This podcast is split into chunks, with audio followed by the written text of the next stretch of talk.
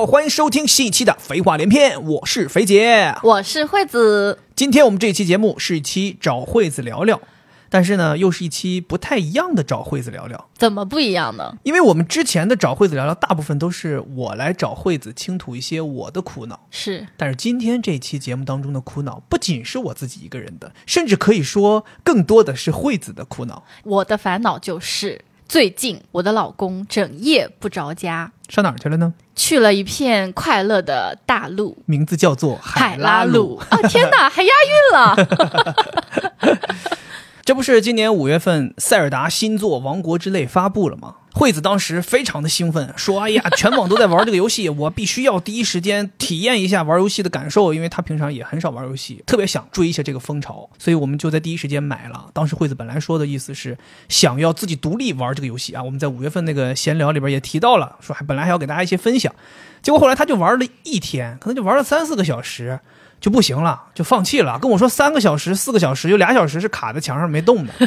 太不好意思了。然后就说说不玩了，说太挫败了。但是你又我们又花钱买了这个游戏，你而且又是个这么好的作品，总不能浪费它嘛，所以我就接手了。结果没想到我这一接手就一发不可收拾，接手太久，哦，一下子就接结结实实的接住了，一接就是一个多月啊，一直到现在。相对来讲，跟我以前的生活反差比较大吧。对就我平时是不怎么玩游戏，甚至说一点游戏都不玩了，家里 PS 五都已经变成了一个吸尘器啊。吸尘器。所以冷不丁来这么个游戏，我每天要玩好几个小时，这个反差也让惠子不太适应。对，所以，我们今天这期节目呢，一方面是想跟大家分享一下我们这一个多月玩塞尔达两个人之间产生的一些事情。不光是玩这个游戏，玩这个游戏的同时呢，我们两个人也产生了一些相处方面的事情，对对吧？另一方面呢，我们也发现，其实我们生活当中有很多跟玩塞尔达这样很类似的，会容易让你上头的，让你难以自拔的。沉迷于其中的事情，对，我们也想说，通过我们这一次聊天，看看是不是惠子能从他的专业角度来给大家分享一些，如果我们遇到这样的容易让大家沉迷的事情，影响了你的生活，或者影响了你和你伴侣之间的生活，大家要怎么去解决？没错。对，我们希望通过这样的一期节目来分享给大家一些我们自己的感受和方法，能够帮助到更多的人。嗯，我觉得首先你要不先说一说吧，这个一个多月，你觉得我在海拉鲁大陆奔驰对你造成了什么样的影响我觉得我特别想先谈一谈自己的感受。？OK，这个也是我特别想提醒大家的第一个知识点，就如果你的生活当中，你的另一半或者对你来说很重要的人，他沉迷于一件什么样的事情，你希望他进行改变，首先不要太多的指责，嗯而是要先谈一谈自己的感受。嗯，你要把这件事情的责任先拉到自己身上，就说，哎，是因为我有了这样的感受，你关注一下我的感受好不好？而不是指责说，哎，你天天沉迷怎么怎么不对。哦，嗯我的感受是你是个傻逼，是不是？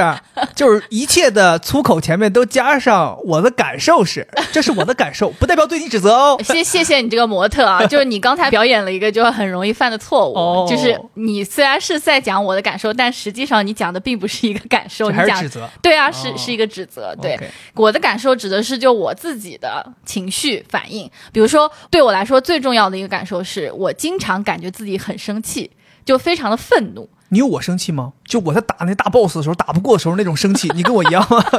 我打不过这大猪头了，我打不过这个魔人了。你在我眼里就像一个大猪头，哦，就是每天你都坐在那个椅子上面，花非常非常多的时间在游戏当中，我就会觉得这个人怎么这么没有控制？就我有很多很多对你的这种标签贴上来，我就嗯感觉到非常生气。为什么我老公是这样一个人？愤怒是我的第一感受。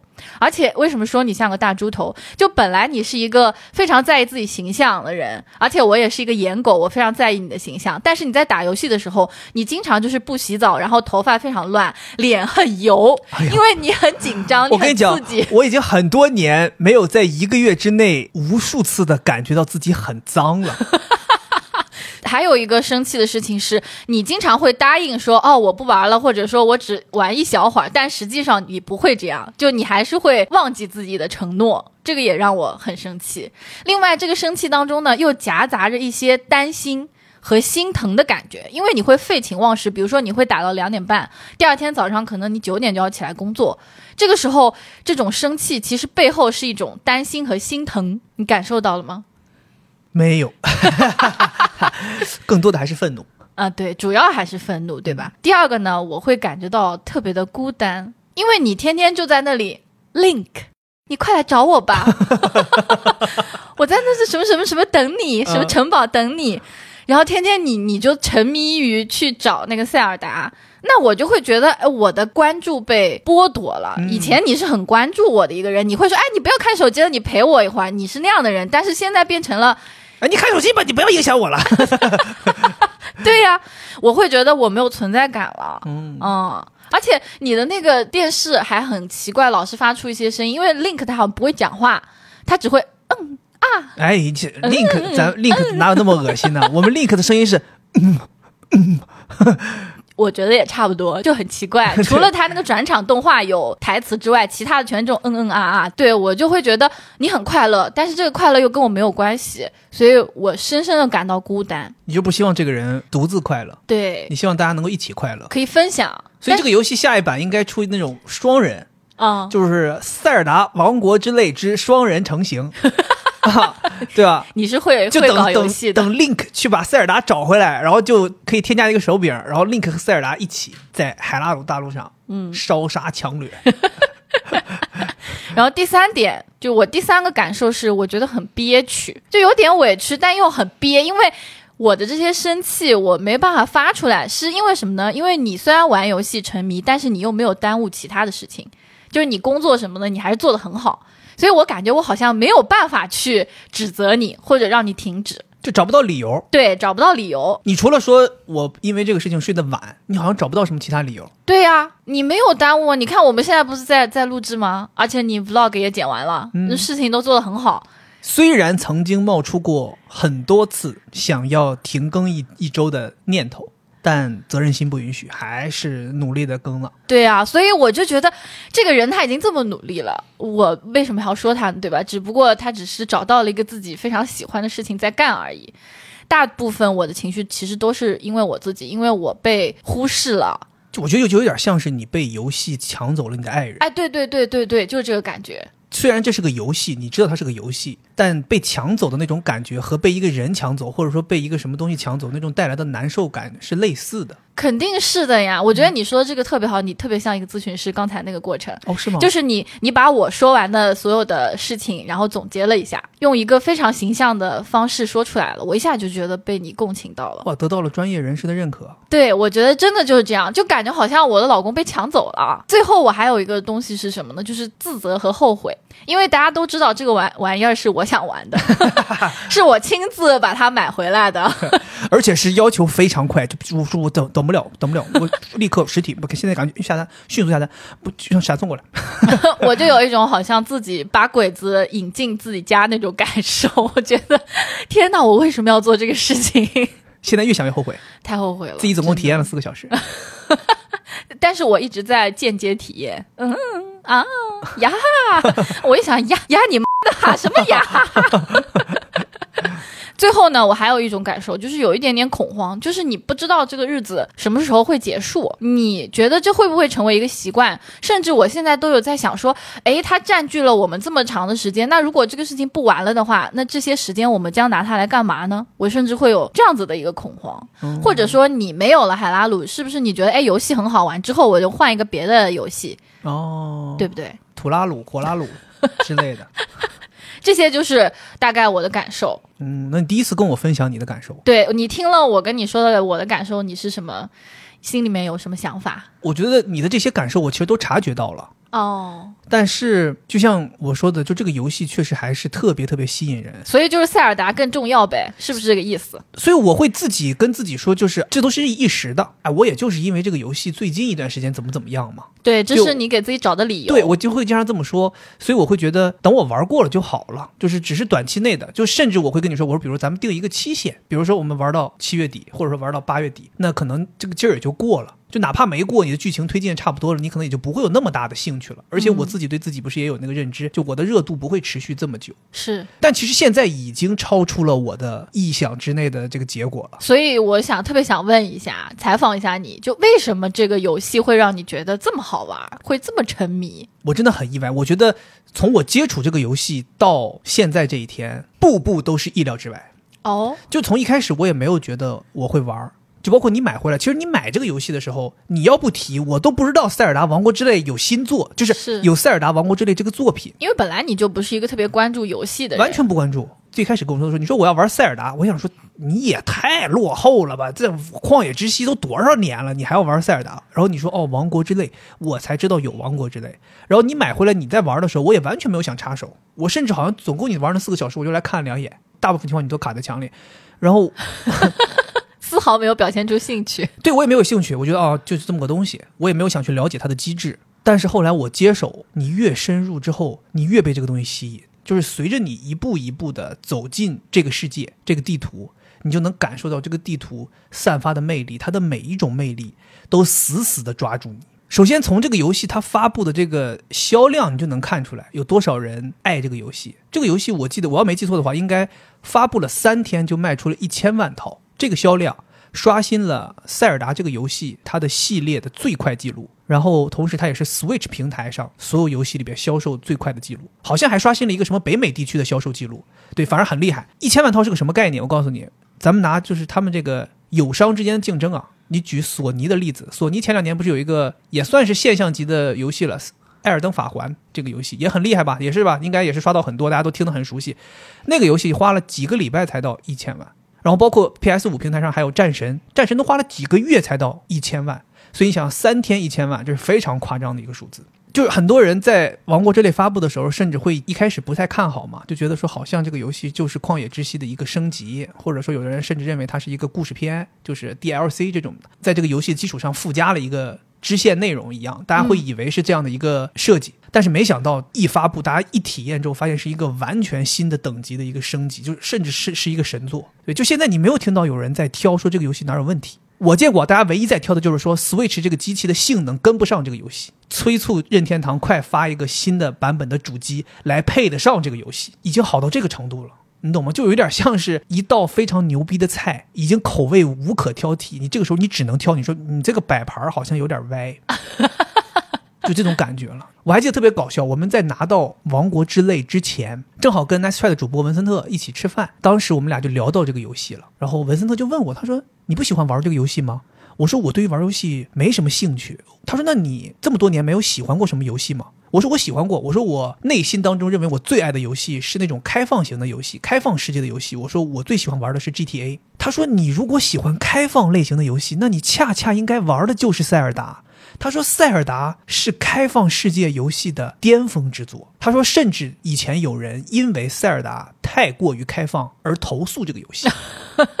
然后那个时候我完全不知道是他在说什么，但后来我玩了之后，我才意识到，就这个东西它真的非常厉害，就它这个开放性，任何一种类型的玩家，或者说你任何一个水平的玩家，你是小白还是高级操作玩家，你在里面都能够找到对应你的快乐。那对于我来说，那我是什么呢？我是我连小白不如，我是什么特殊人？哎，对你这么一说，我也想到，为什么你这个就没找到快乐呢？我觉得我是有一些先天缺陷的，就是我那个动手操作能力还有手眼协调确实太差了。我觉得你应该就属于也有快乐，但挫败大于快乐。对，没错，就可能更多的人还是有挫败有快乐，但快乐比挫败大很多。是，其实我玩的时候也有挫败。我打这怪物没打过，我打那个人打三次，打这个人就剩一丝血，夸，我死了又重来了。我有的时候也会生气，也会跺脚，也会气得一身汗，你知道吧？但是我就知道，我下次只要怎么怎么样，我就能过。这个我觉得就是游戏能狠狠抓住你的地方，就是它不会让你一下子特别简单过去，它可能让你弄几次，然后到你快要放弃的边缘，你又过去了。这个时候你的成就感是非常巨大的，你就会沉迷于它。但你说我这么多年，我也玩过很多游戏，没有哪个游戏让我沉迷到这个程度。嗯我当年玩 GTA 也没有沉迷到这个程度，我玩《旷野大镖客》也没有沉迷到这个程度。包括我前一段时间玩什么赛车，玩什么战神，玩使命召唤，也都没有出现这个问题。我有的时候甚至有些游戏我玩一天，我就第二天我都想不起来要玩它。但是这个游戏，我就是说我为什么觉得它厉害，就是它这个机制在里面这些设计，你在里边你想要玩主线剧情，你能获得快乐；像我这样天天逛大街也能获得快乐。我就天天在草原上跑一跑，我就捡点东西，捡点水果，捡点蔬菜，我就挺快乐。捡个箱子，我就挺快乐，真的，我就挺快乐的。然后我就是那种纯纯的一个原始流派，我就拿刀砍，然后我也不会什么建造一个什么很厉害的机器，我都没有。我就觉得我就靠徒手攀爬上山，我就靠举着个降落伞下山，原很原始，但是我就也能找到快乐。你知道吗？我还无数次说起这个事儿，就是当年我还记得我们刚买 Switch 的时候，当时觉得卡带太贵了，我们说我们只能在这些众多游戏里边挑一个先买回来玩一玩。我们当时就在《马里奥奥德赛》和《塞尔达旷野之息》里边选。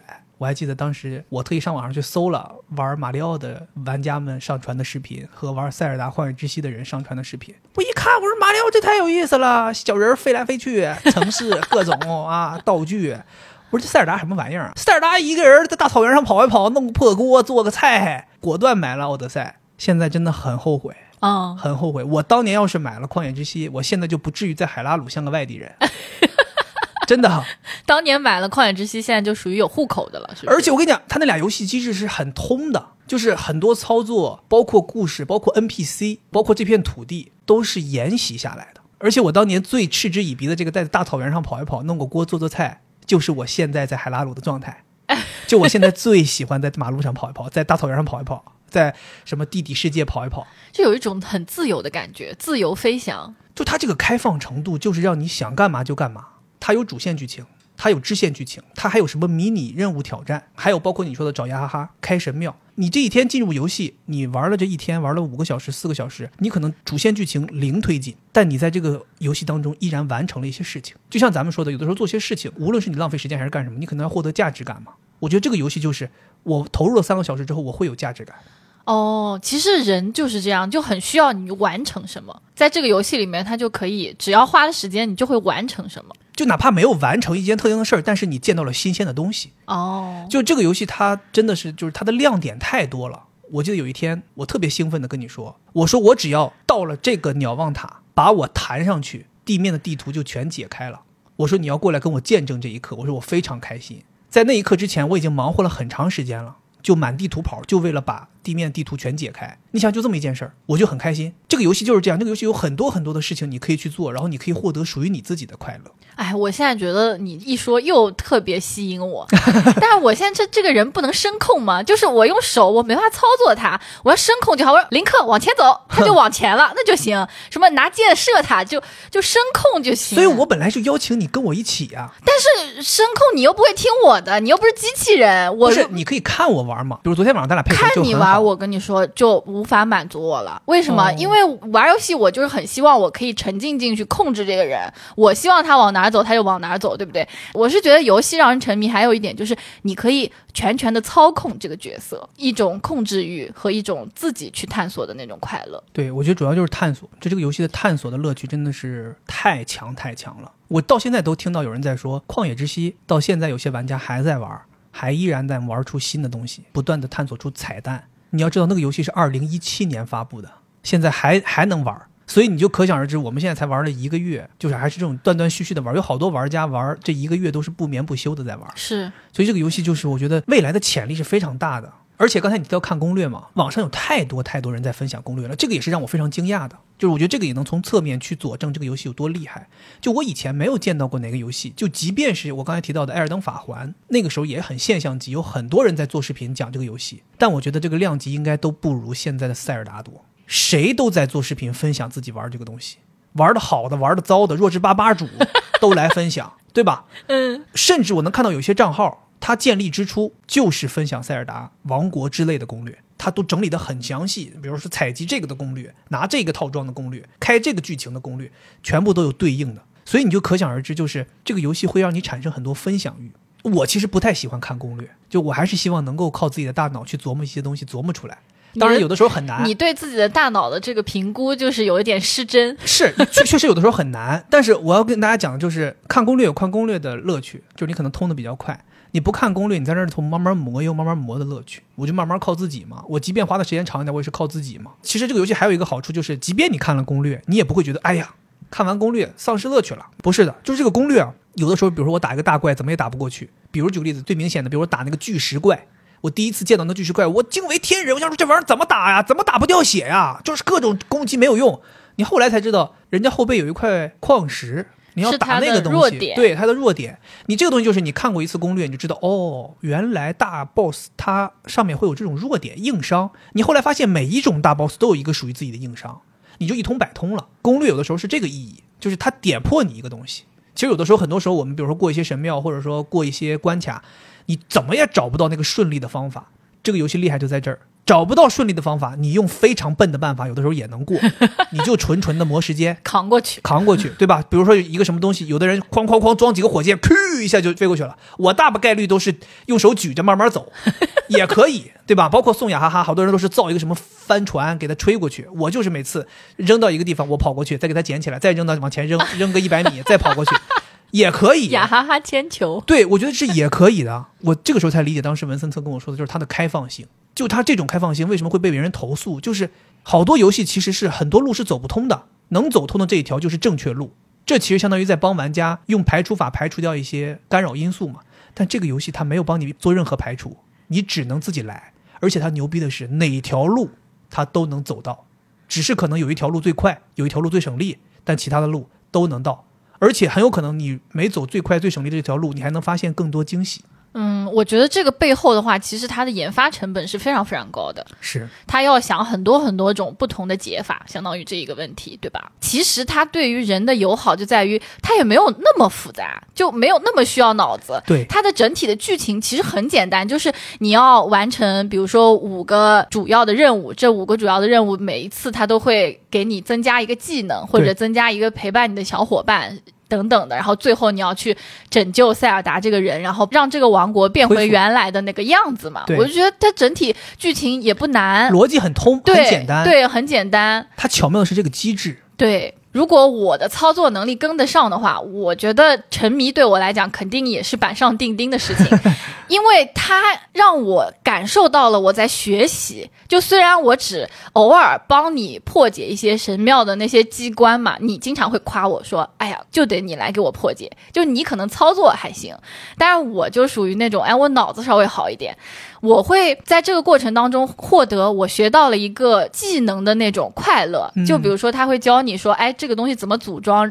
一般遇到这种情况我要怎么做？我可能几次之后，我只要看到这个画面，我就知道我要造一个什么东西了。啊，对对对，我跟你讲，这就是我觉得还有一个快乐的来源，就是这个正反馈。嗯，就是玩游戏有的时候我为什么会一下子放弃了，就是因为我玩了很长一段时间得不到正反馈，对你就会丧失兴趣。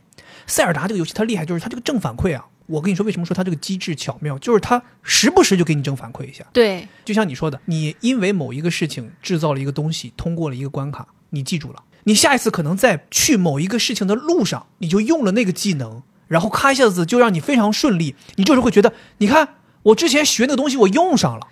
就很像是咱们就是在那个人生当中，你这个学的一些知识，对啊，对啊，突然有一天我就用上了，是啊，所以其实学习是快乐的。别人就讲说，哎，谁会喜欢读书？谁会喜欢学习？就是因为你在学习的过程中，你主要在排名，你在学校学习过程中会被排名，那种痛苦让你很难受。王国之泪是一个单机游戏，它不存在你跟谁比，它不跟你竞争，它也没有排名。对，所以学习如果是你自己去体会的话。每个人都可以感受到快乐，讨厌的是那种比赛，就会觉得有点难受。而且我觉得这个游戏还有一个快乐，会让你不断的沉迷，就是这个创造力。就这个游戏啊，它比《旷野之息》让大家更沉迷，或者说觉得更棒的一个地方，更妙的一个地方，就是它增加了这个所谓的究极手的余料建造这样的一个机制。正因为有了这个余料建造，这个游戏就是被大家就玩出花了。就是你看，你看网上那些整活集锦，全部都是因为这个余料建造。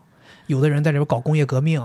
造这个造那个，对吧？造机器人的，造火箭的，造小车的，造什么的，还有很多就是那种你想都想不到的。我跟你讲，我见过有夸张的，比如说有些人把肉冻起来，跑到一个雪山上把肉冻起来，冻肉，然后把这个肉附到盾牌上。那盾牌可以当滑板滑吗？那你盾牌的面儿它摩擦力比较大，你把这个冻肉附上去之后，你一再滑，它的速度就快了。而且这个应该是他们设计出来的，如果他们在背后没有设计这个参数，它是没有办法变快的。对啊，所以这也是他这个研发的厉害，对细心。而且核心问题就是在于它的这些机制是符合正常世界的物理原理的，所以这个让你非常沉浸。对啊，就像它就很容易。我之前不是遇到最最搞笑的事儿，就是你正常咵一箭射死一只狼，它会掉下来。两块肉嘛，那那肉就在原地，你就给捡就行了。但你在外边，如果你用那种冷冻的弓箭射死它，它直接变成冻肉。哦。但凡有点坡，它就滑走了。就因为那个冻肉是冻成冰的滑呀，它就很符合整个这个物理原理。嗯，你不会觉得这个游戏里边会有一些反你常识的东西，全部都很顺。你只要常识是一个很通的人，你在这游戏里边就能行得通。所以你沉迷其实是很有它背后的一些细节在控制的。是呀，有些东西你想不到，你就看到别人做，你会觉得特别惊讶，然后你想去尝试。比如我还见到一个让我特别惊讶的，我觉得脑子怎么想的？就你在路上能看到树上有那种蜂窝、蜂巢，对，我大概率就是歘一箭给那蜂巢射下来，然后嗡嗡嗡出来一大堆蜜蜂，然后上一两刀给蜜蜂砍死，把蜂巢捡回去做饭吃了。人家他直接拿一个长矛，咵一下子给蜂巢按到长矛头上，鱼料建造，然后他把这个长矛伸出去，让这个蜜蜂从那个蜂巢里飞飞出来去蛰人，当啊，就武器用。变成他的武器了。你说这丧丧心病狂啊！天，虽然伤，害很小，但是你会发现你怎么想到的这种事儿？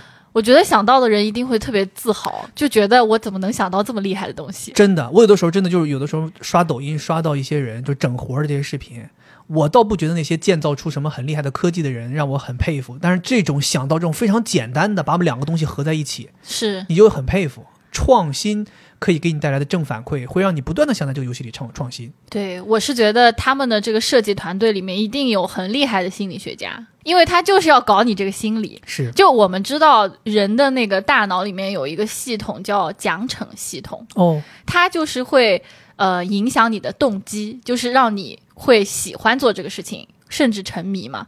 就是因为他可能非常了解人的这个奖惩系统是怎么运作的，是，它怎么刺激你会让你感觉到快乐。为了他这个快乐，你就会不断的追逐，不断的投入时间去做。你比如说像我之前在地底世界溜了一圈，捡了一兜子混乱花，上到地面拿那混乱花打架，简直太舒服了。我就是都不用自己动手，我就往这个怪物堆里一扔混乱花，他们就自相残杀。哎，我觉得太省力了。没多久，我这混乱花用完了，用完了你就想怎么办呢？这个混乱花只有地底世界有，所以我就专门，我记得特别清楚，我跟你说，我说今天、明天两天我没有别的事儿干，我就是去地底世界进货，捡混乱花，我就去活活在底下跑了两天，又捡了一百个。是，我觉得，哎，这样我再回来，在地面世界再继续用混乱花去混乱，甚至你把这些事情当成今天的一件事儿，就跟我要出去超市买东西一样，今天我就是要干这件事儿，对啊，我就是你看让林克来采购。你看它的背后就是你可能偶尔一次用混乱花，你发现哎它特别好用，这个时候你心里面就种下一颗种子，哎，对，你就觉得哎我就应该这样去做，你就有了动机，就觉得我要去采购这些东西，然后就激发了你的行为，你就去采购了。采购回来之后，你多了多了之后，你就觉得我不担心了，我可以随便用了，一用你觉得哎效果更好，你就哎就不断循环。哒啦哒了啊，对对对。而且你知道吗？就是这个游戏不是前一段时间还有一个 bug，就好多人说什么复制外币大法，复制一些东西，就那个东西，你别看它能给你复制很多东西，你收获很多钱，有很多人一下子就财富自由了，东西也不愁了，钻石也巨多，钱也巨多，什么爆炸花、混乱花都巨多。但是我跟你讲，我是听别人说，很多人因为这个 bug 就丧失了这个对这个游戏的乐趣。我听了一个人他说的最让我有感触，他说。外币之后，就是他用了这个作弊大法之后，他对于这个游戏没有任何兴趣，他甚至不想玩这个游戏。他说后来他就强迫自己把版本升到了一点一二，然后把所有的钱都花完之后，他说乐趣回来了。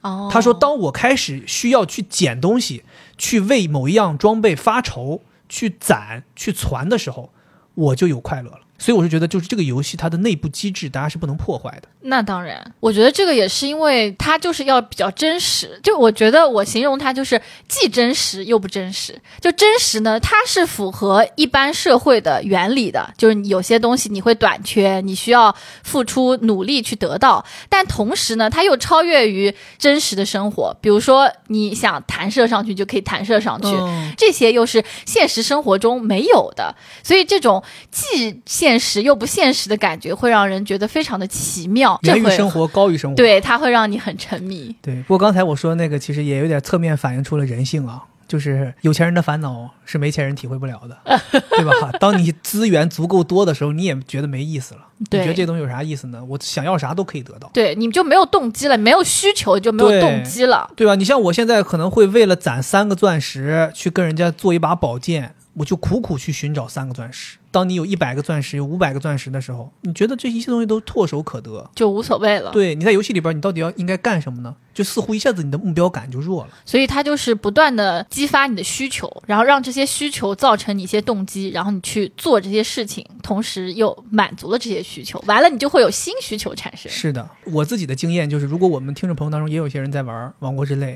我建议大家就是别用这个复制大法，就无论哪个版本给你说什么复制大法，你都不要用。然后另外就是少看攻略，自己多去尝试尝试，这样的话你的乐趣会非常的足，而且会源源不断。对我也觉得不建议大家破坏这个游戏本身的规则。对，但我自己是比较喜欢看攻略的，就有一种好像被别人点醒的感觉。同时，我也很喜欢看那些弱智吧的视频，就觉得特别好笑，就自己造一个东西，然后把自己碾死了，就觉得特别好玩。所以有的时候我会觉得，哎，这种就是大家玩游戏的一些视频啊、攻略啊，和这个游戏本身组成了一个小小的这个内容的集合，它丰富了这个游戏本身，就更有意思。这不就跟我们做节目一样吗？对就我们永远说，就是评论和我们的节目才组成了完整的这个节目，对我们来讲是非常有价值的，没错是帮我们去完善这个节目的。包括我们有很多听众会说，哎呀，废话连篇正确的打开方式就应该是听完节目之后再翻一遍评论区，对你就会觉得嗯特别满足。是，我玩这个游戏，我觉得快乐肯定大家都能体会，其实也不光只有快乐，其实我也是有一定烦恼的。是，最现实的一个苦恼啊，就是跑步这件事情。我以前一个礼拜最少要跑六天，我还记得我看我自己这个手表的数据啊，今年的五月份收到塞尔达这个游戏之前，我们买到这个游戏之前，我跑了两百五十公里。拿到这个游戏之后，从我接手开始，我就没有再跑过步。这么这么惨吗？六月份我就只跑了一百公里，还是强压着自己的性子，就是在你的督促下下楼去跑了。主要是因为你天天就是海拉鲁大陆跑太多了。对，我就很很气，就是说我的 Link 跑的为什么不记到我的手表上啊？我每天在海拉鲁少说跑二十公里啊。你知道吗？我这手表很很很有意思啊！我这手表它会智能给你计算，它会根据你最近一段时间的跑量，会给你估一个本周的训练值，哦，训练量的一个数值。我以前是每周是八十公里的训练量，现在每周是三十公里，降那么多啊！就这样，我一个礼拜现在就能完成个二十。天哪，就我从一个礼拜跑六天，到现在变成一个礼拜休六天。这个是你的自曝哈，你可是一个跑步的这个人设。我跟你讲，其实我在这方面是非常非常负罪的。就像前两天不是你看那个刘洋教主发的那个微博，我觉得说的特别有道理。他说，自《塞尔达王国之泪》发布以来，劳逸结合竟然会用在让一个人多工作一下，不要老休息，就是这个感觉。就是你在这里头每天玩啊，你虽然快乐，但你会产生一些负罪。你说我没影响工作，只是在结果上没有影响，但过程上是影响的。因为我拿出了很多时间去玩游戏，所以导致我必须要加倍的高效去工作，我才能够在仅有的时间里面把这工作完成。对，以前我可能，比如说做一件事情，我有四个小时时间或者六个小时时间，现在因为我拿出了很多时间去玩游戏，我只剩两个小时，但我两个小时必须要同等质量完成这个事情，那我只能在这个时间里疯狂压榨自己，所以我会觉得工作的时间我会特别累，哦，因为我要非常努力，因为不然的话来不及了。谁叫我玩了四个小时游戏呢？就是说说白了，就有点像是那种负罪感推着你去工作。明白。对，然后我还有另外一个苦恼，就是我必须得强压自己，我才能够停止不玩儿。就是为什么你说说好了玩一个小时，为什么你老是一个半小时？其实那半个小时是我缓冲，我也知道应该一个小时停，我还跟你说，我说停了，停了，停了，停了，停了，我现在保存一下停了。其实我还在那儿玩呢。塞尔达还在找你。然后我发现，哎呀，又玩了半个小时，不行不行，这这太太难看了，赶紧停吧，就不得不停，我才停。我以前从来没有过这种。所以说，这种状态对你来说也给你带来了一些不太开心的感觉，觉得好像自己失控了。对，而且还有一个很重要的感觉，我不知道你有没有体会过这种状态啊？就是我以前除了工作之外会有休息嘛，看看电影啊，看看剧呀、或者说我单纯的坐在这里头发发呆什么的，哪怕是跑步，我也会觉得是休息。现在你会发现，除了工作以外的时间，我基本上都会玩塞尔达。但是你要知道，玩游戏这个事情不是一个纯粹的毫不费力的事情，我对要动脑，大脑要高速运转，我也要费一些体力。那操作，那是手指头就较劲，那也很累。所以其实我就是受不了这个累。对，所以其实就是这个休息时间，你并没有严格意义上在休息，所以这就导致的问题就是，我的劳和逸其实都在劳，工作也在处理，玩游戏也在处理，所以我最近这一个月的时间，我就觉得我完全没有得到过休息。整个人的状态是很不好的。对，这是我其实特别苦恼的事情，就是我已经很久没有感受到那种纯纯的休息了。所以有的时候你会说，你为什么现在在外边不想回家？你是不是现在特别想回家玩游戏？我说我不想回家，因为我要回家我就会想玩游戏，哦，我不回家我就碰不到这个游戏机。我在外边倒好点儿。是我在外边逛逛街，喝个咖啡，我这是纯纯放松。是这个，其实我插播一个知识点，就是什么东西容易沉迷，就是它的可及性特别重要。如果这个东西特别容易获得的话，哦你就很容易对它上瘾。是，因为这东西来的很快嘛，如果它不容易获得，你就没有那么容易成瘾。所以，如果大家很害怕自己对某一个东西成瘾的话，你一定要尽量的在还没有成瘾的时候远离它。远离它就像你自己在做的，其实很多时候我们都会有一些很朴素的自我保护的机制。就像你说，哎，你已经觉得你对他有点上瘾了，所以你反而觉得，哎，我还是别回家了吧。虽然我很想玩，但是我不回家我就得不到他，我可能就不会沉迷于他。对，比如说你出门你就别带着 Switch，对吧？你要是出门带着 Switch，那你不又很易得吗？是你赶紧出门，你就赶紧出门，赶紧出门，什么都别干，赶赶紧出门，就是衣服还没穿，就赶紧出门，对就咣就跑了，就往外跑啊！操！然后第二天新闻，男子为戒掉塞尔达在街上裸奔，而且你裸奔的话会被警察抓走拘留，这样你又可以彻底脱离了，对，彻底脱离了。对对对，后来发现到警局，发现阿 Sir 在玩塞尔达。阿 Sir 问说：“这关你过过吗？”我说：“哎，你拿给我来，我知道怎么弄这个东西。笑死了。你继续，”而且我也有跟你一样的，刚才你说到那个事儿，就是我不知道这件事儿什么时候能结束。其实也是挺害怕的，我不是听到有人现在还在玩旷野之息吗？六年了，还在玩太。可怕了。我想说这赛尔我现在就想把这个游戏机扔了我。想说，这王国之泪这得到猴年马月，而且你知道我这个推进速度是非常慢的。我觉得人家六年，我可能得十二年。一个轮回啊，真的 一个。你就因为这个，所以我是多多少少有一些担心，有一些恐慌的。面对这个恐慌，你现在是怎么想的呢？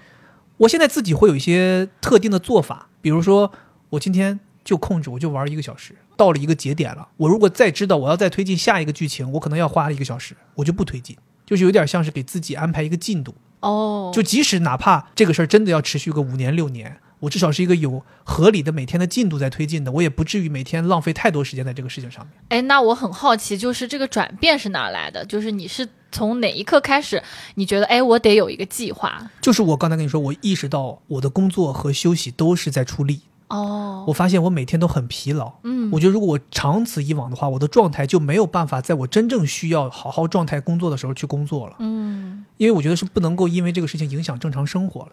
我觉得这个你分享的这个是非常非常宝贵的，就是我们的听众可以去借鉴。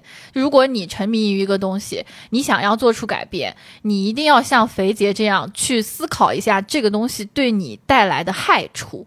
就哦有的时候，你可能沉迷于它的时候，你就只感受到那个东西对你带来的快感，嗯你很难脱离。然后你觉得好像不太舒服，你也没有办法去理清。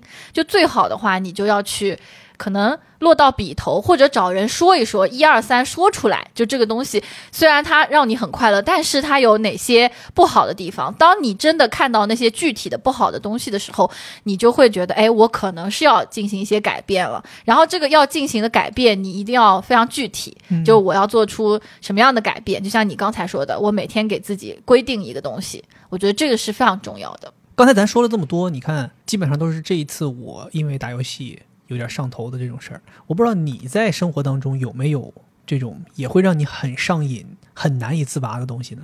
你觉得有没有呢？手机，我觉得手机，对呀、我觉得我这个人就不用说了，就我对自己的标签是我是有综合性手机成瘾的，或者这是什么？这是官方的一个说法吗？没有啊，一个就病症吗？不是，是我自己发明的，啊，听起来很像一个正经的疾病啊。我自己发明的，因为我觉得我对手机我自己感觉是非常上瘾的，而且这个上瘾又是一个很综合性的，因为我不是说对手机上的某一款游戏或者某一个社交类的 App 上瘾，而是我对整一个手机上瘾。就如果这个手机它不在我的身边，我就会很难受，会表现出什么难受？就感觉很失禁那种。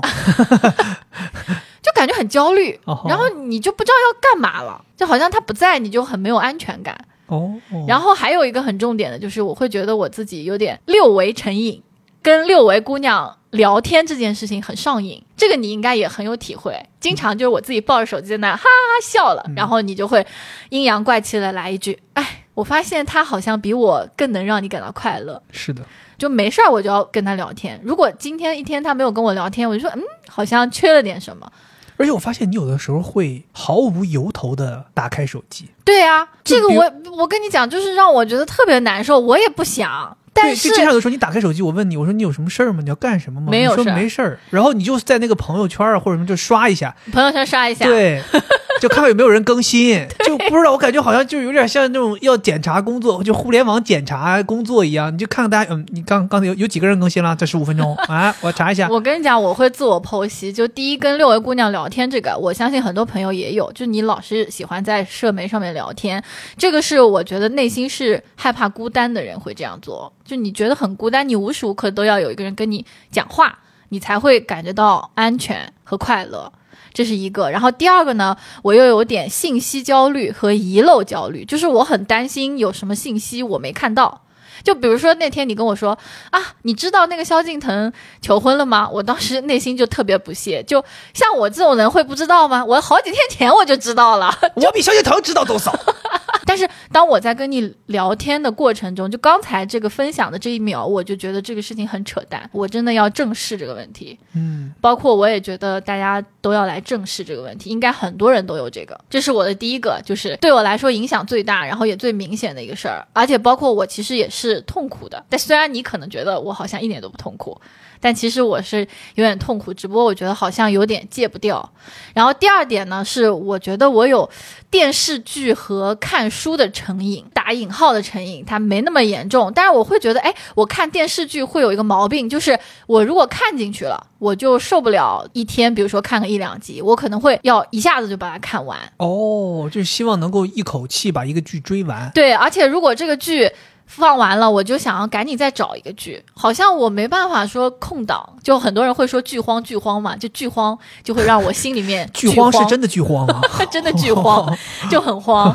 我跟大家分享一个我自己很好玩的瞬间，就是我经常自己晚上偷偷看电视剧，然后侧着身子，你已经睡着了，我心里面也很慌，我很怕你抓到我在看电视剧，说我在熬夜看电视剧。这个其实已经有一点失控了，就很像是很沉迷，就可能会真的会看到晚上三四点钟。那你不用担心，我不太会因为你看电视剧什么熬夜指责你啊或者什么的。但你知道我内心会这样想呀，就是如果我这样被你抓到了，那我下次说你不要玩游戏玩到三四点的时候，我就站不住了呀，因为我自己看电视剧看到晚上三四点。哦，为了保护住我那个形象，为了要自己有底气。对，但其实我是在这块也是。挺成瘾的，我自己分析啊，一方面是在这块的自控力还是比较弱，没有那种延迟满足的能力。有的人他就很能，就我十天之后再看这个事情的大结局无所谓，但我就是那种很八卦那种天蝎座那种性格，我觉得我要赶快知道我想的那个结局是不是他真的结局也是这样子。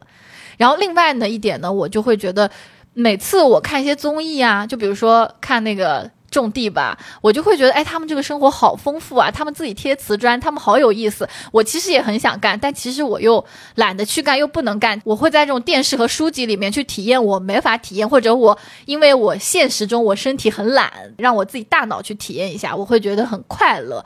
我觉得游戏可能也是这样，就是你可以体验很多你现实中体验不到的东西，所以你就会很容易沉迷。我们在游戏里体验的东西，确实是现实当中体验不到的。但是你刚才说那个贴瓷砖，咱们装修的时候，咱俩不在家里贴吗？没见你觉得多快乐呀？但你看那些电视剧，很多都特别神奇啊，就是这个破案那个侦破，就你会沉浸进去的时候，确实真的很难。我觉得你也不是完全没有延迟满足的能力，你可能只是在电视剧和书籍这件事情上面控制力比较弱。对，因为比如说举个例子，你要买一个东西，你说一个月之后再买，你完全没问题。我可以一辈子都不买。对，我觉得这个是咱俩的区别，就是我在看电视剧，比如说大结局最后一集，这你无所谓，我无所谓。我甚至一个电影，我还剩三分钟没看完，或者还是五分钟没看完，我明年再看也 OK。但你买东西就是那种，但我买东西，我现在看好一个东西，我说知道哪家店有，我现在就是很希望立刻去，或者明天就去，或者我打个电话让他店里给我送过来。是，就我觉得我看好了这个东西，因为我很怕它没了，但这个电视剧它永远都在。你看，这个就是我们两个不同的地方，但是我们的最后的行为其实是一样，都是你要快速满足嘛。有人会说，就是成瘾这件事情是人内心需求的一个反应，然后当你感受到这个需求的时候，你做出了选择。当你一直去选择那个你沉迷的行为的时候，可能这个成瘾就发生了。其实它背后就是一个需求。我觉得还有一种上瘾的表现形式，它不一定是我多么多么需要这个东西，或者多么多么想看这个东西，嗯而是我觉得它已经形成了一个习惯，或者说它已经成为了一个陪伴，嗯它缺不了了。嗯，比如说我自己会有一个感受，就是你介绍有的时候说我看小视频看的很频繁嘛，其实我真的没有特别特别主动的说我想要去看这个小视频，或者说我不看我难受。你会发现我经常看小视频的时候，是我刷牙洗脸的时候，我泡咖啡的时候，叠衣服的时候。因为我是一个特别喜欢我在做事的时候有点声音呐、有点画面出现可以陪伴我的。尤其是它会跳出很多新鲜的东西，就是它嗯不像电视剧、电影，它是很新鲜。有的时候你刷到一些东西，你根本就想都没想过，为什么会有一个人在这表演跑酷，对吧？或者有一个人把瓶子吃了，就干这种事儿。所以我就会不自觉的在这些时间去打开小视频。所以说你还是因为你有一个需要被陪伴的需求，哦而这个小视频正好满足了。每次你打开之后，你就这个需求就被满足了，你就会很舒服，所以你就慢慢的对它形成了这样的依赖，你就没有办法从中拔出来了。哦，就是所以并不是内容上对于我产生的需求，而是这个形式它给我的需求。对啊，你看我有的时候会反思，比如说你在泡咖啡的时候，我要是站在旁边跟你聊天，说一些有有意思的事儿，那你可能就不需要这个小视频来满足你这个被陪伴的需求了，对不对？其实我觉得这个事情也很给我启发，因为我也多次的给你贴标签，说你有点小视频成瘾，但你会跟我沟通说啊，其实你没有，或者你会反驳我说出啊，但你也没有什么话跟我讲啊，这样的话的时候，我会反思，我觉得确实是这样。那你看我们刚才聊就是哦，你其实是有一个被陪伴的需求的，但是你在现实生活当中没有被满足到，那正好有个东西可以满足，接着你就依赖他了，就是这样。所以你想取代他，以后我拉屎的时候站我旁边跟我聊天儿，我刚才就在想，刷牙洗脸的时候站旁边跟我聊天 泡咖啡的时候站旁边跟我聊天 如果你觉得这个东西你真的非常痛苦，你想戒掉的话，我可以做这个事情，就是让你学会依赖我。你可以在我旁边，就是像小视频里面那么精彩吗？啊，给我表演一些什么印度街头小吃啊啊，给我表演一些那种杂技给你表演锅卖销量。啊，对呀、给我表演一些吃火锅。你要是行的话，我绝对跟你讲，绝对精彩，我绝对不看小视频了，我可以尝试一下。尝试一下。OK，然后你还有其他的吗？你觉得除了这些？我觉得我曾经有一段时间对于跑步这个事情，其实有点上瘾的，有点过分，嗯尤其是二一年、二二年这两年。嗯就那个时候，我真的就是睁开眼就想跑步，就这么夸张。不管是晴天、阴天、下雨、台风天，我都出去跑。那段时间我都到什么程度？大中午顶着太阳出去跑，跑完身上晒掉皮，都像被烫伤了一样。然后台风天我在外边跑，满地都是水，就是在没脚踝的水里跑。有一次我跑到哪儿我不记得，楼上被吹下来的花盆就掉在我附近，天，然后那个时候我反而会觉得刺激，我觉得哇，越那就那首歌怎么唱的？风越大我越浪，就是那种感觉。有这种歌吗？有啊，什么吹呀、吹呀、我骄傲放纵。那个时候我就感觉我就是这种吹呀、跑啊。那个时候就跑步成瘾。那个时候你想，我从一开始只能跑八十公里，到跑一百、一百二、一百五、两百、两百五、三百、三百五一个月。那个时候你就会觉得，只要我不受伤，甚至小伤小病都不能阻止我出去跑。生病你都觉得能少休两天就少休两天，就是非常上头。我觉得这个肯定就已经有点那种成瘾趋势了。其实那个时候我也能感受到，就比如说晚上十一点了，你还要出去跑。对，我跟你说，我说十二点我们要睡觉，然后你说那我这不是正好一个小时吗？其实现在都市里面的人都或多或少对一些事情比较沉迷，比如说像你这种跑步的，再泛化一点，就是有一个大家在关注的叫健身成瘾。有的人他上班已经很累了，他每天都必须要去健身房健身。然后甚至就像你说的，他都已经受伤了，他还要健身。嗯，本身确实运动会给人带来快乐，另外可能就是他上班太辛苦了，然后他就会觉得我的下班之后我一定要好好利用，这样才能让我不会变成一个这么苦逼的只上班的人，所以他好像必须有一个事情成为他的寄托，包括他可以看到健身在他身上的成果，就这个反馈来的很快，就像你说的正反馈，这个在沉迷这件事情里面是很重要的一个因素。另外，可能我们还会有一种成瘾，咱们不是会玩那种盲盒吗？还有人会买盲盒成瘾。这算不算收集癖？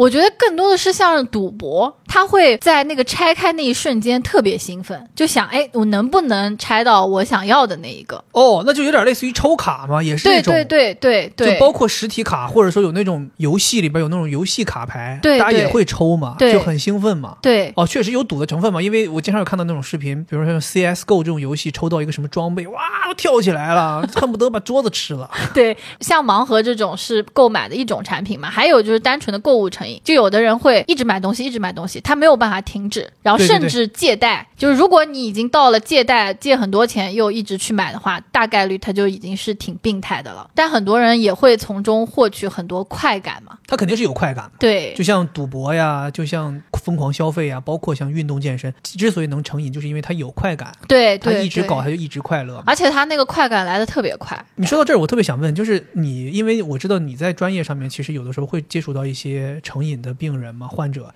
所以我想问，你们在专业上面有没有一个东西来界定，就什么是成瘾？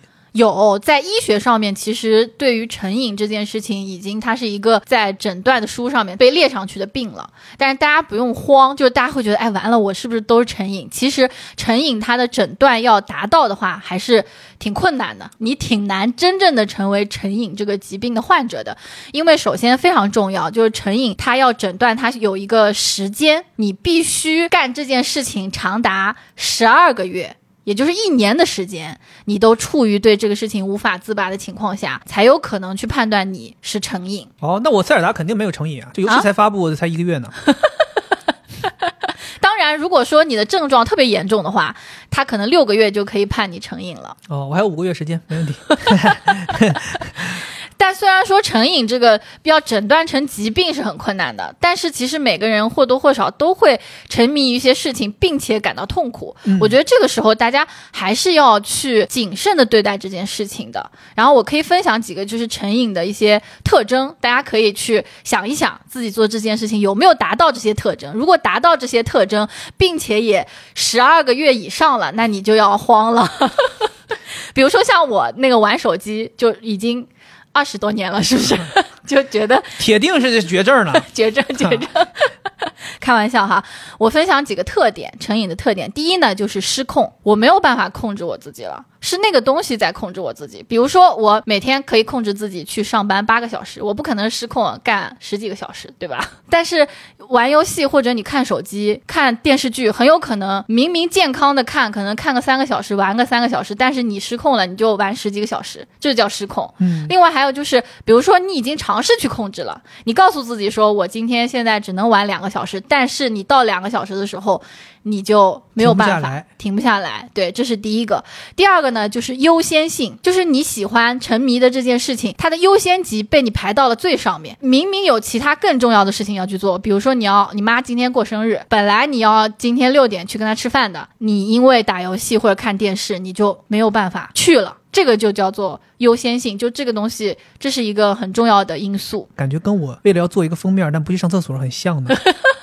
明明已经快要尿裤子了，但是还是要把这封面做。你这属于上班沉迷，沉迷于工作，很多人也会沉迷于工作。明明你已经很痛苦，但你无法自拔。然后第三个呢，就是尽管已经产生了负面的后果，但是你仍然继续。哦，已经尿裤子里了，但还是要做封面。另外还有一个很重要的就是。我们在专业领域会叫社会功能受损，就是你本来是一个学生，你要去上学的，但是因为你沉迷的这件事情，你不去上学了，这个就会判定为你已经很严重的沉迷于这件事情了。包括我们会说损伤重要的关系，就可能你自己觉得没啥，但是你身边的人，你的伴侣已经因为你的这件事情非常非常的痛苦了，你们两个的关系已经趋于破裂了，这个也可以判断成 OK，你对这件事情的沉迷已经很严重了。然后最后，我觉得最想最想说的就是怎么去判断自己对这件事情的喜爱是正常程度的喜爱，还是他已经是有点沉迷的，就是你自己的感受，你是不是因为在逃避现实生活中的一些痛苦而去做这件事情。其实这个也是心理治疗师在判断这个病人他是不是成瘾中很重要的点，他会去看这个人喜欢这件事情是单纯的喜欢，还是因为他其实背后有很多痛苦。其实大部分成瘾的病人，他都是因为他的生活太痛苦了，他需要到一个虚假而快乐的地方去放置他的那个受伤的心灵。哦，所以这个是非常重要的，所以我如果是因为热爱而沉迷，对那我不是成瘾。不是就是单纯的喜欢。对啊，我喜欢跑步，我喜欢看剧，但我是因为我不想上班，上班太难受了，我就躲在家里看剧，不工作我去跑步，对对吧？或者我跟我爸妈关系不好，特别不好，所以我天天在网吧待着。对啊，你就想通过打游戏惩罚他们，我就是要在这里玩，我就是要让你们难受。还有一些人可能是因为他现实中是个 loser，然后他没有办法有成就感，那他也会很容易沉迷于这种游戏，因为他在游戏里面可能很厉害。在另一个世界，通过对另一套规则来满足自己，获得一些正反馈。对啊，所以就是要提醒大家，特别想说一句，就是到底你算不算成瘾，或者你沉不沉迷，并不是别人说了算的，是你自己说了算的。其实你自己是清楚的知道这件事情，你是单纯的喜欢，还是它也给你带来了一些痛苦，你只是无法自拔。如果是后者的话，你就要承认这件事情。有好多人他是不承认。他觉得我是可以控制，其实他已经失控了。但是他觉得他可以控制，是他在保护自己，或者他在跟那些说他沉迷的人对抗的一种形式。如果周边的人都很包容他，他反而会自我反思。是刚才之所以想让你给我们来分享一些这种指标，一方面是希望我们听众朋友们大家自己可以去自己判断，究竟在生活当中哪些事儿你是不是有成瘾的征兆。当然，同时你也可以帮助你的身边人去做一些判断。如果有的话，大家尽早干预；如果没有的话，大家也不用那么担心。是对，我觉得分享这个很重要的一点就是不要那么急着给自己或者给身边人下结论。对，千万不能贴标签。对，然后第二个就是自己也得掌握一些知识嘛。万一要是说真的有一些事情产生问题，其实虽然像我们刚才说的那些什么购物呀、健身呐、看电视剧这这些成瘾，大家可能觉得好像也没什么大问题嘛，它也不会影响。但是你由此推及，其实还有很多事情，比如酒精啊，比如赌博呀，比如一些药物呀，这些就很严重了。对所以我们其实相当于是举一些例子，让大家去理解这个东西，大家可以把它应用到生活当中更多的方面去。对我觉得除了怎么去界定这个很重要，另外一个我也希望你能够跟我们分享一些，如果我们真的发现我们有些事情特别上头了，难以自拔，嗯，即便没有到成瘾，但是也稍微影响了一下我们正正常生活，那我们应该怎么去干预呢？有没有哪些方法比较易操的，就是我们可以哎一整，我们能够稍微改善一下我们自己这个上头这个感觉？就是可能也很害怕自己，如果再继续这样下去，会不会成瘾？对呀、吧对呀、就像你看我，我都已经开始及时的出手去干预我自己玩游戏这个事儿了嘛。我从每天不限制的时间玩，到我现在控制自己每天只玩一个小时。就如果我要是不控制的话，我可能也会走向一个很极端的事情。其实，首先我是很鼓励大家，如果你发现了一个你很喜欢的事情，首先你不要太自责。哦如果你判断，就像我们前面说，你判断你并不是为了逃避，你真的是享受这个东西的快乐，我是觉得没关系，你可以愉快的继续玩。嗯，就像你玩这个游戏，我其实虽然它对我造成了一些情绪向上的困扰，但是我其实没有对你有太多太多的要求，因为我知道你并没有因为这个事情成瘾，你只是在这个事情里面获得了快乐。我只是乐不思蜀了而已。因为我是觉得现在大家生活都很累，就是你也找不到快乐。但凡你能找到一件让你自己快乐的事情，你为什么要先快乐一对？为什么要去限制自己呢？我觉得哦这个很重要。所以大家对比前面的那些标准，如果你发现哎每一条你都占了，有很严重的后果了，你还在继续什么的，可能要干预。但一旦你没有太严重，我还是希望大家能够继续快乐下去。自由一点是吧？对，直到你感觉自己好像有点受不了，就像你自己，你是自己发现的，对不对？对，所以你只要保持这个觉知，你的那个痛苦是不是大于了这个快乐？